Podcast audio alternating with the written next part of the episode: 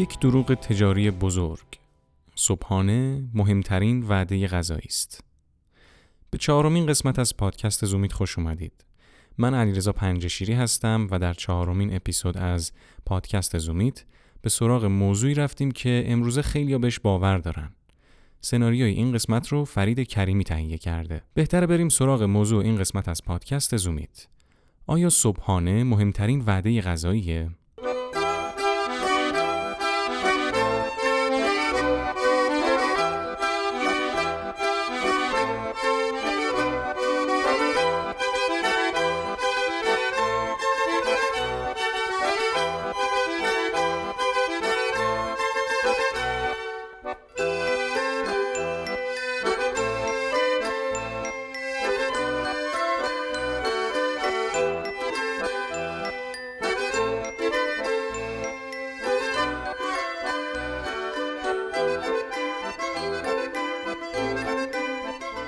حتما به گوش شما خورده که صبحانه مهمترین وعده غذاییه.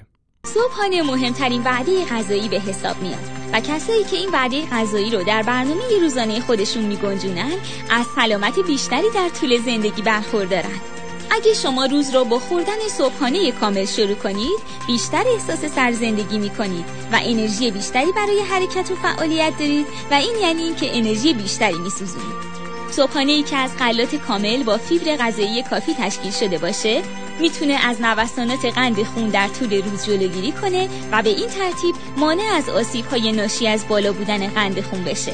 مصرف صبحانه ای کامل موجب میشه تا حداقل تا ده ساعت قند خون در حد طبیعی باقی بمونه. خوردن صبحانه به جرأت میشه گفت که اهمیت خوردن صبحانه توی کشور ما حداقل. بین مردم تبدیل به یه باور عمومی شده. البته باید به این نکته اشاره کنیم که این موضوع فقط مختص کشور ما یعنی ایران نیست. باور به اهمیت وعده صبحونه انقدر ریشه پیدا کرده که برای مثال وقتی یه نفر می‌خواد رژیم غذاییش رو عوض بکنه یا حتی وزنش رو کم بکنه همه بهش توصیه می‌کنن که حتما صبحانه بخور. چون مهمترین وعده غذاییه و حتی اگر می‌خوای وزن تو کم بکنی باید صبحانه رو بخوری. اما آیا واقعا خوردن صبحونه اینقدر مهمه؟ اصلا چطور به این نتیجه رسیدیم که صبحونه مهمترین وعده غذاییه؟ به نظر شما خوردن صبحونه مفیده یا مضر؟ شواهد زیادی وجود داره که نشون میده خوردن صبحونه برای کودکان مفیده. اما برای بزرگسالان بیشترین ادعایی که میشنویم اینه که خوردن صبحونه برای کاهش وزن مفیده. و این باور نتیجه تحقیقات زیادیه که خوردن صبحونه رو با کاهش وزن یه جورایی مرتبط می‌دونه. شاید فکر کنید با توجه به اینکه تحقیقات تو این زمینه انجام شده پس حتما صبحونه مهمترین وعده غذایی و این موضوع به اثبات رسیده. اما این تحقیقات یه مشکلاتی هم دارن. مثلا یه مطالعه انجام شده که ارتباط بین خوردن صبحونه و کاسته شدن از شاخص توده بدنی رو نشون میده. منتها این تحقیقات تغییر عادات صبحانه رو بررسی نکردن. واضحه که یه تفاوت عمده‌ای وجود داره بین کسایی که صبحانه می‌خورن و کسایی که عادت به خوردن صبحانه ندارن. اما باید این موضوع هم در نظر بگیریم. که کسایی که صبحانه می‌خورن شاید از نظر میانگین درآمدی توی سطح بالاتری هستن و به همین دلیل سطح کیفی بالاتری رو تو زندگیشون رعایت می‌کنن و مثلا عادتهای دیگه مثل ورزش کردن دارن.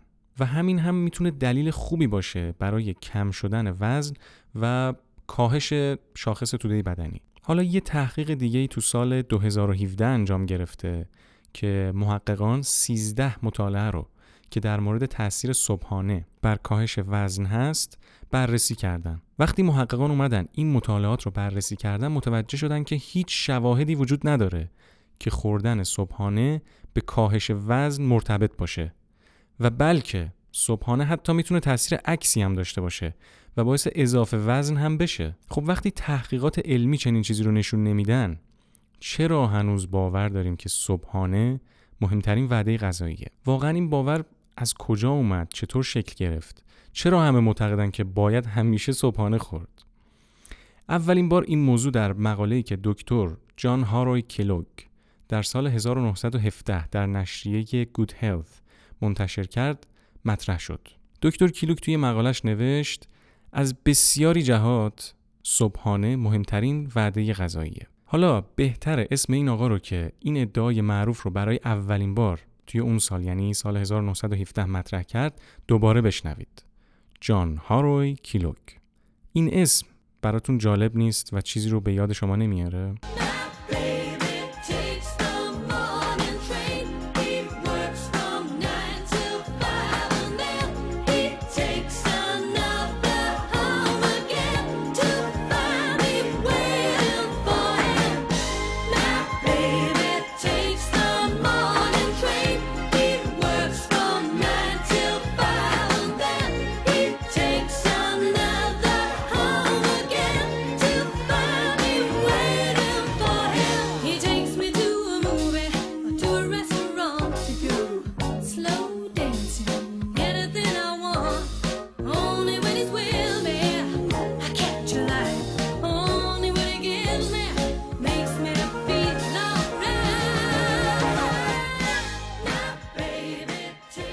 بله کیلوگ از جمله بزرگترین شرکت های تولید قله صبحانه است. کی بهتر از کیلوگ می‌تونست این ادعا رو مطرح کنه؟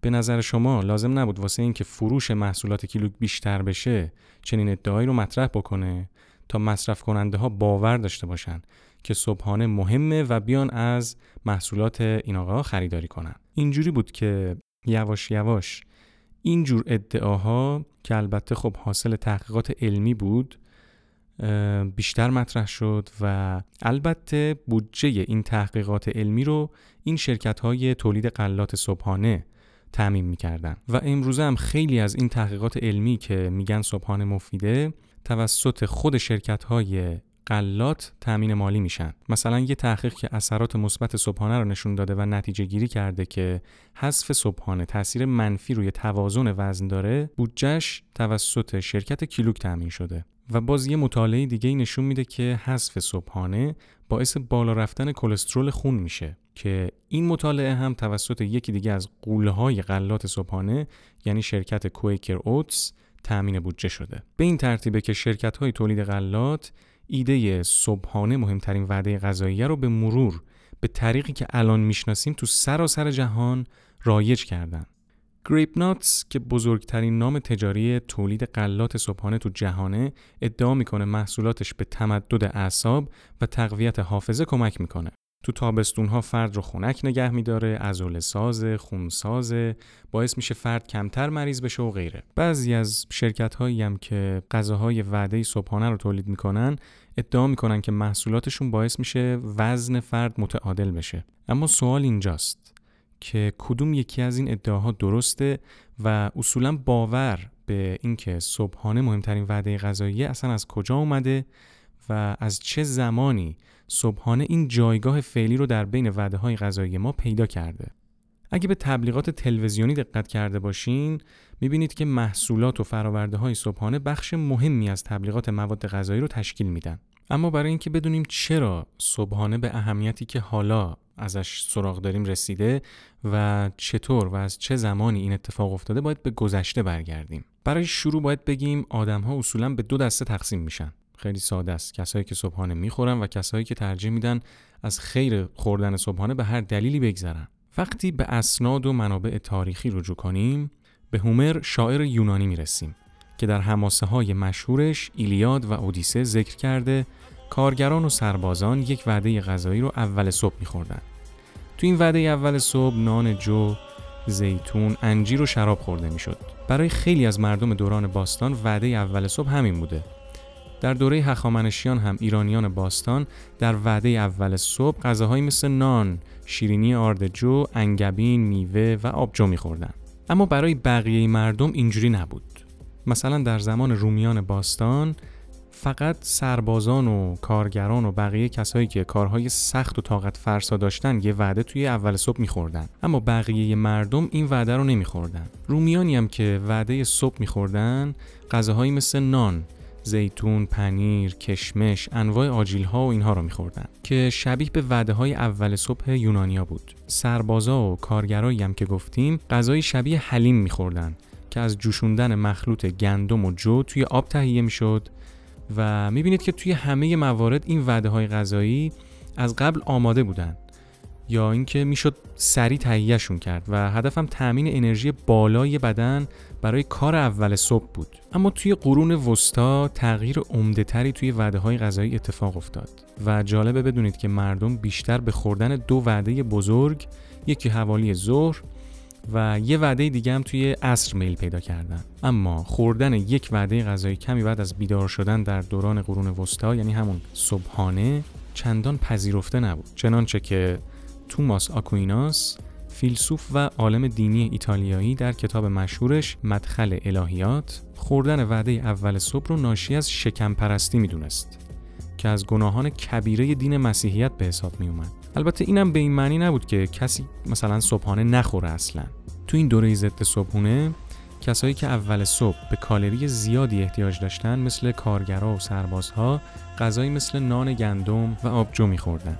البته همونطور که از عصر تاریک می‌دونیم این صبحانه خوردن یه نوع سستی ایمان حساب می‌شد و فردی هم که صبحانه می‌خورد و گناهکار می‌دونستن. اما از اونجایی که مثل همه دوره ها کارگرها از اقشار فقیر و کم درآمد جامعه بودن کسی خوردن صبحانه رو به شکم پرستی دیگه ربط نمی‌داد. بلکه فقط خوردن صبحانه رو کار دور از شنی می‌دونست که فقط فقرا انجام میدن. توی همین دوران بود که وعده نهار که وسط ظهر خورده می‌شد توی بسیاری از کشورهای غربی مرسوم شد که اولین وعده روزم بود. البته جالبه بدونید که توی اون دوره به این وعده اصلا نهار گفته نمی‌شد. بلکه همون دینر که تو زبان انگلیسی به معنی شام بود از کلمه فرانسوی کهن دیسنار که به معنی صبحانه است گرفته شده بود. یعنی به عبارت دیگه توی اون دوره به نهار می‌گفتن صبحانه. وقتی می‌رسیم به قرن 14 و 15 هم، یه وعده غذایی بین شب قبل و ظهر اضافه شد که دیگه حالا بهش صبحانه می‌گفتن. در حقیقت کلمه انگلیسی بریکفست به عواست قرن 15 میلادی برمیگرده که به معنی شکستن روزه بین دو وعده غذاییه بعد هم با گذشت چند قرن چای و قهوه و نان و انواع آجیل ها و میوه‌جات به مخلفات صبحانه اضافه شدن و صبحانه کم کم به مهمترین وعده غذایی روز تبدیل شد.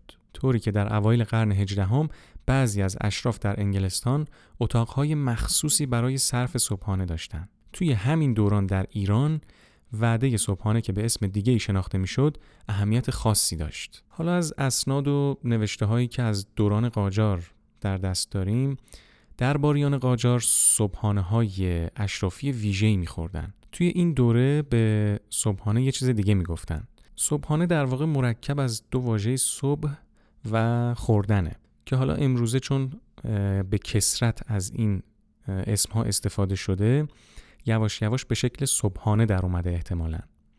اما توی دوران قاجار به صبحانه چیز دیگه گفته می‌شد. بهش می‌گفتن نهار قلیان. این اسم رو هم عین السلطنه توی خاطرات خودش به صبحانه داده. صبحانه توی این دوره یه وعده غذایی بود که همراه با نان و میوه لبنیات مربا و گاهی اوقات هم برنج خورده می‌شد. البته مشخص نیست چرا به این اسم خونده میشه اما احتمالا توی اون دوران همراه وعده اول صبح قلیان یا شاید هم چپخ کشیده می‌شد. به همین سبب بود که این اسم گذاری انجام شده بود. البته مثل نمونه هایی که ذکر کردیم صبحانه هم به دلیل پرهزینه بودن مختص طبقه خاصی بود. بقیه مردم ایران توی این دوران یعنی دوران قاجار عمدتا دو وعده غذایی بیشتر نمیخوردن که یکی ظهر و یه وعده دیگه هم حوالی غروب بود. و اگه هم کسی صبحانه ای می‌خورد فقط محدود به چند تیکه نان و چای بود. در همین حال اونایی که زندگی اعیانی داشتن نان، کره، مربا، پنیر، شیر، تخم مرغ و بعضیا کباب، کله پاچه، آش شل قلمکار، حلیم و هرچی از غذاهای شب قبل حتی مونده بود رو میخوردن. به این ترتیب می‌رسیم به قرن 19 هم و وعده های شیرین مخصوص صبحانه که الان هم ازشون سراغ داریم. اما من خیلی دوست دارم ریشه این ادعا رو بررسی کنم که ببینم میگن که صبحانه مهمترین وعده غذاییه از کجا اومده. برای اینکه ریشه این ادعا رو ردگیری کنیم باید بریم به قرن 19 آمریکا زمانی که اکثر مردم اون دوران با مشکل سوء هاضمه دست و پنجه نرم می‌کردن. ظاهرا این مشکل یعنی همین سوء هاضمه به دلیل خوردن بیرویه غذاهای پروتئینی و پرچرب بوده که اصطلاحا باعث این می‌شده که طرف نفخ کنه و بگه که مثلا سر دلم درد می‌کنه. پزشکان اون دوره به بیماران توصیه می‌کردن برای درمان سوء هاضمه و سایر بیماری ها وعده صبحانه رو تغییر بدن و گوشت و چربی های حیوانی کمتری بخورن. به این ترتیب کم کم این مواد غذایی برای همیشه از وعده اول صبح مردم حذف شد.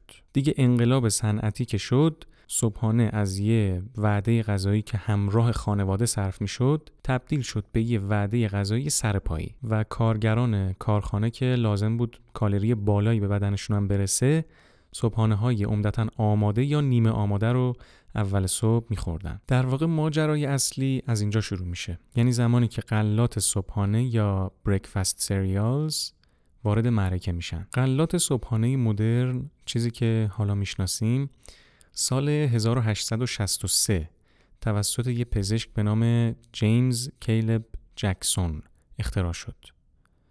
جکسون این غذا رو که به عقیده خودش سالمترین غذا بود به بیماران آسایشگاه خودش می‌داد. جکسون به این وعده غذایی خاص که با آرد و سبوس گندم پخته می‌شد گرانولا می‌گفت. گرانولا در واقع یه چیزی شبیه به غلات صبحانه گریپ ناتس بود اما ارزش غذایی بیشتری داشت. از گزارش هایی که از اون دوره هست اینطوری برمیاد که گرانولای جکسون انقدر سفت بود که حداقل باید 20 تا 30 دقیقه داخل مایات خیس می‌خورد. دکتر جان هاروی کیلوگ که مدیریت یک آسایشگاه شخصی توی شهر بتل کریک توی میشیگان رو بر عهده داشت شخص تعیین کننده در صنعت غلات صبحانه بود کیلوگ که پزشک و متخصص تغذیه بود به دلیل روش های درمانی و رژیم های عجیب و غریب و بعضا آزاردهنده ای که به ویژه روی کودکان آزمایش می‌کرده مشهور شده. که البته ربطی به موضوع برنامه امروز ما نداره و فقط خواستم همینطوری بهتون بگم. در هر صورت دکتر کیلوگ روزی به آسایشگاه جکسون سر می‌زنه و شدیدا تحت تاثیر گرانولا قرار می‌گیره. دکتر کیلوگ اونجا انقدر تحت تاثیر قرار می‌گیره که خودش تصمیم می‌گیره محصول مشابهی رو با گندم و ذرت و جو ابدا کنه. و حتی اوایل اسمش رو گرانولا می‌ذاره که به خاطر شکایت جکسون مجبور میشه اسمش رو تغییر بده و بذاره کورن فلکس Another Kellogg's Corn Flakes morning with Cornelius Rooster.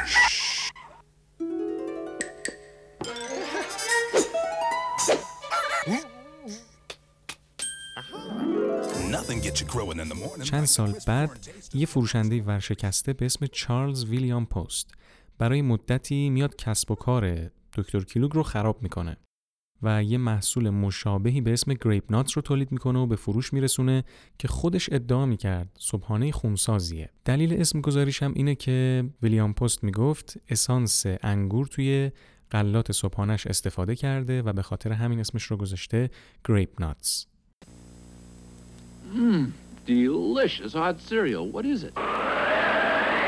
Mmm, great. What is it? Yummy. What is it?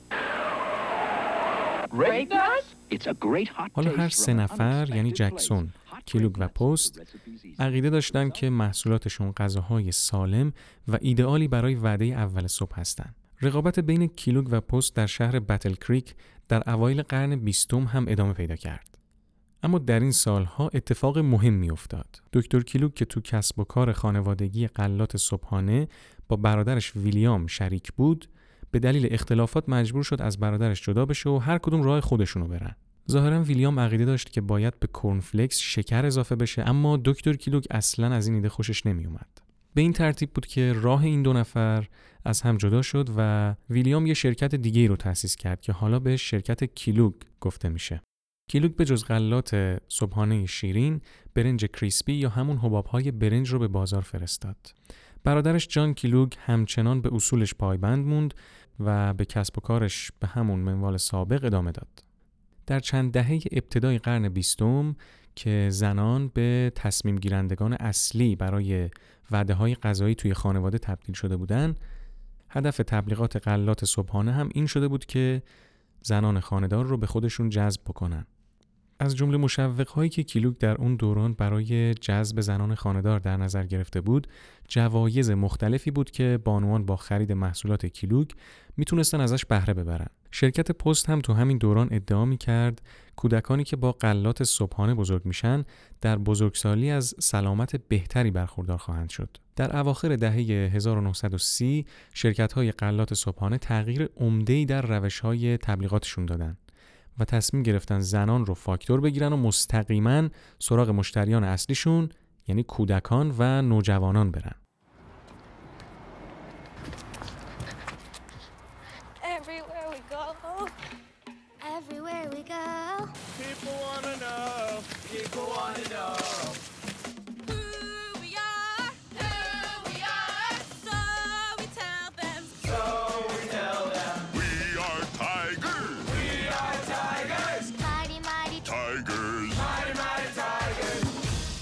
You got what it takes to be a tiger? Mighty, mighty tigers! Work hard, eat right with Kellogg's Frosted Flakes as part of a good breakfast. Yeah, we tell them we are tigers. We are tigers. Mighty, mighty tigers. And never stop earning your stripes.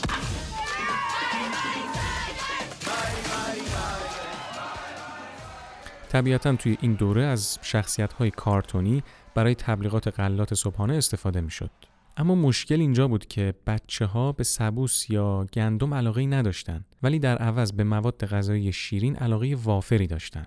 به این ترتیب سال 1939 بود که اولین غلات صبحانه از پیش شیرین شده به نام رنجر جوی ویت هانیز به بازار عرضه شد. حالا جالب اینجاست که این شرکت ها ادعا می‌کردند که این محصولات برای جلوگیری از مصرف زیاد قند از پیش شیرین شدن. اما برخلاف ادعای سازندگان محصولاتشون نتیجه عکس داشتن و موجب بالا رفتن مصرف قند شدن. به این ترتیب بود که روند مهار قند بیرویه کاملا برعکس شد و دیگه در سال 1949 بود که شوگر کریسپ هم به بازار اومد.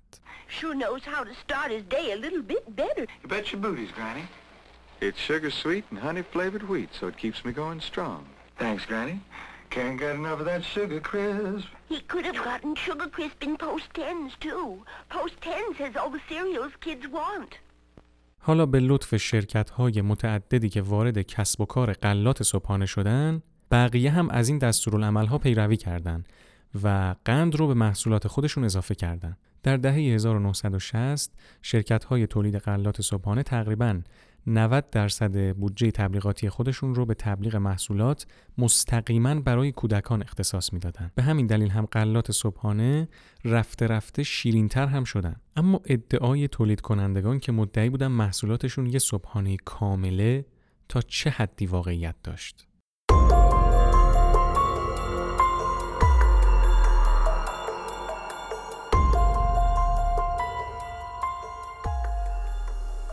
باید بگیم در کمال شگفتی این شرکت ها اصلا دروغ نمی گفتن.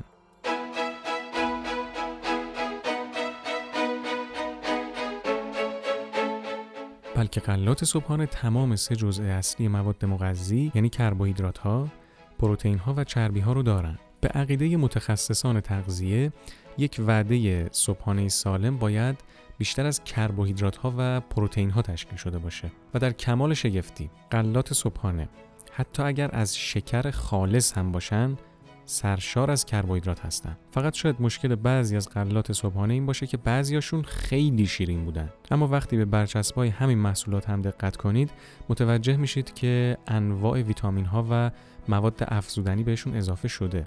خب همونطور که در مورد عادت صبحانه در دوران باستان گفتیم صبحانه های این مدلی می‌تونه برای کسایی که فعالیت جسمی زیادی دارن مفید باشه. اما برای کسایی که کارهای سبکتری به لحاظ جسمی دارن چندان مناسب نیستن. نکته جالب حالا اینه که محصولاتی مثل Grape-Nuts و Corn Flakes حتی از غلات صبحانه از پیش شیرین شده هم انرژی بیشتری دارن. حداقل به لحاظ بالا رفتن قند خون که اینجوریه.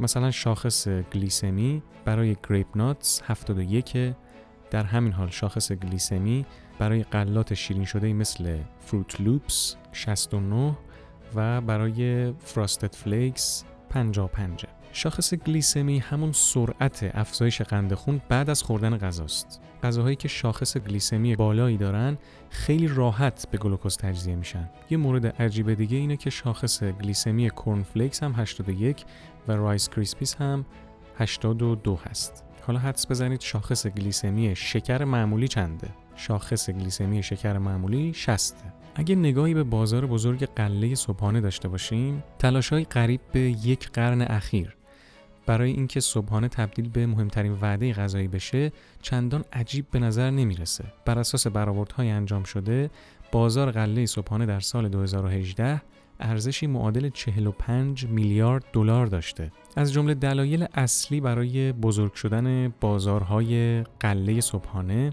رشد طبقه متوسط در جوامع شرقی مخصوصاً آسیای میانه و جنوب شرق آسیاست و همچنین ورود الگوهای زندگی غربی به خاطر صنعتی شدن هرچه بیشتر این گونه جوامع هست. برای مثال میشه به چین اشاره کرد که با توجه به گسترش روزافزون صنعت این کشور لزوم خوردن صبحانه مقوی و در عین حال سریع هر روز بیشتر میشه. به هر حال باید بگیم که هیچ شواهد قطعی از این نداریم که دقیقاً چه مواد غذایی رو چه زمانی باید بخوریم و در این مورد میان کارشناسان تغذیه یک توافق نظری هست که هر وقت گرسنه باشیم بهتر غذا بخوریم. برای همین خوردن صبحانه برای افرادی که موقع بیدار شدن گرسنه هستن مهمه. مثلا بعضی از تحقیقات نشون داده که مبتلایان به دیابت ممکنه به صبحانه با شاخص گلیسمی کم مثل فرنی احتیاج داشته باشن که بتونه به آهستگی قند خون رو بالا ببره. و همچنین یه نکته ای هم که باید بگیم اینه که تا حالا هیچ تحقیقی نشون نداده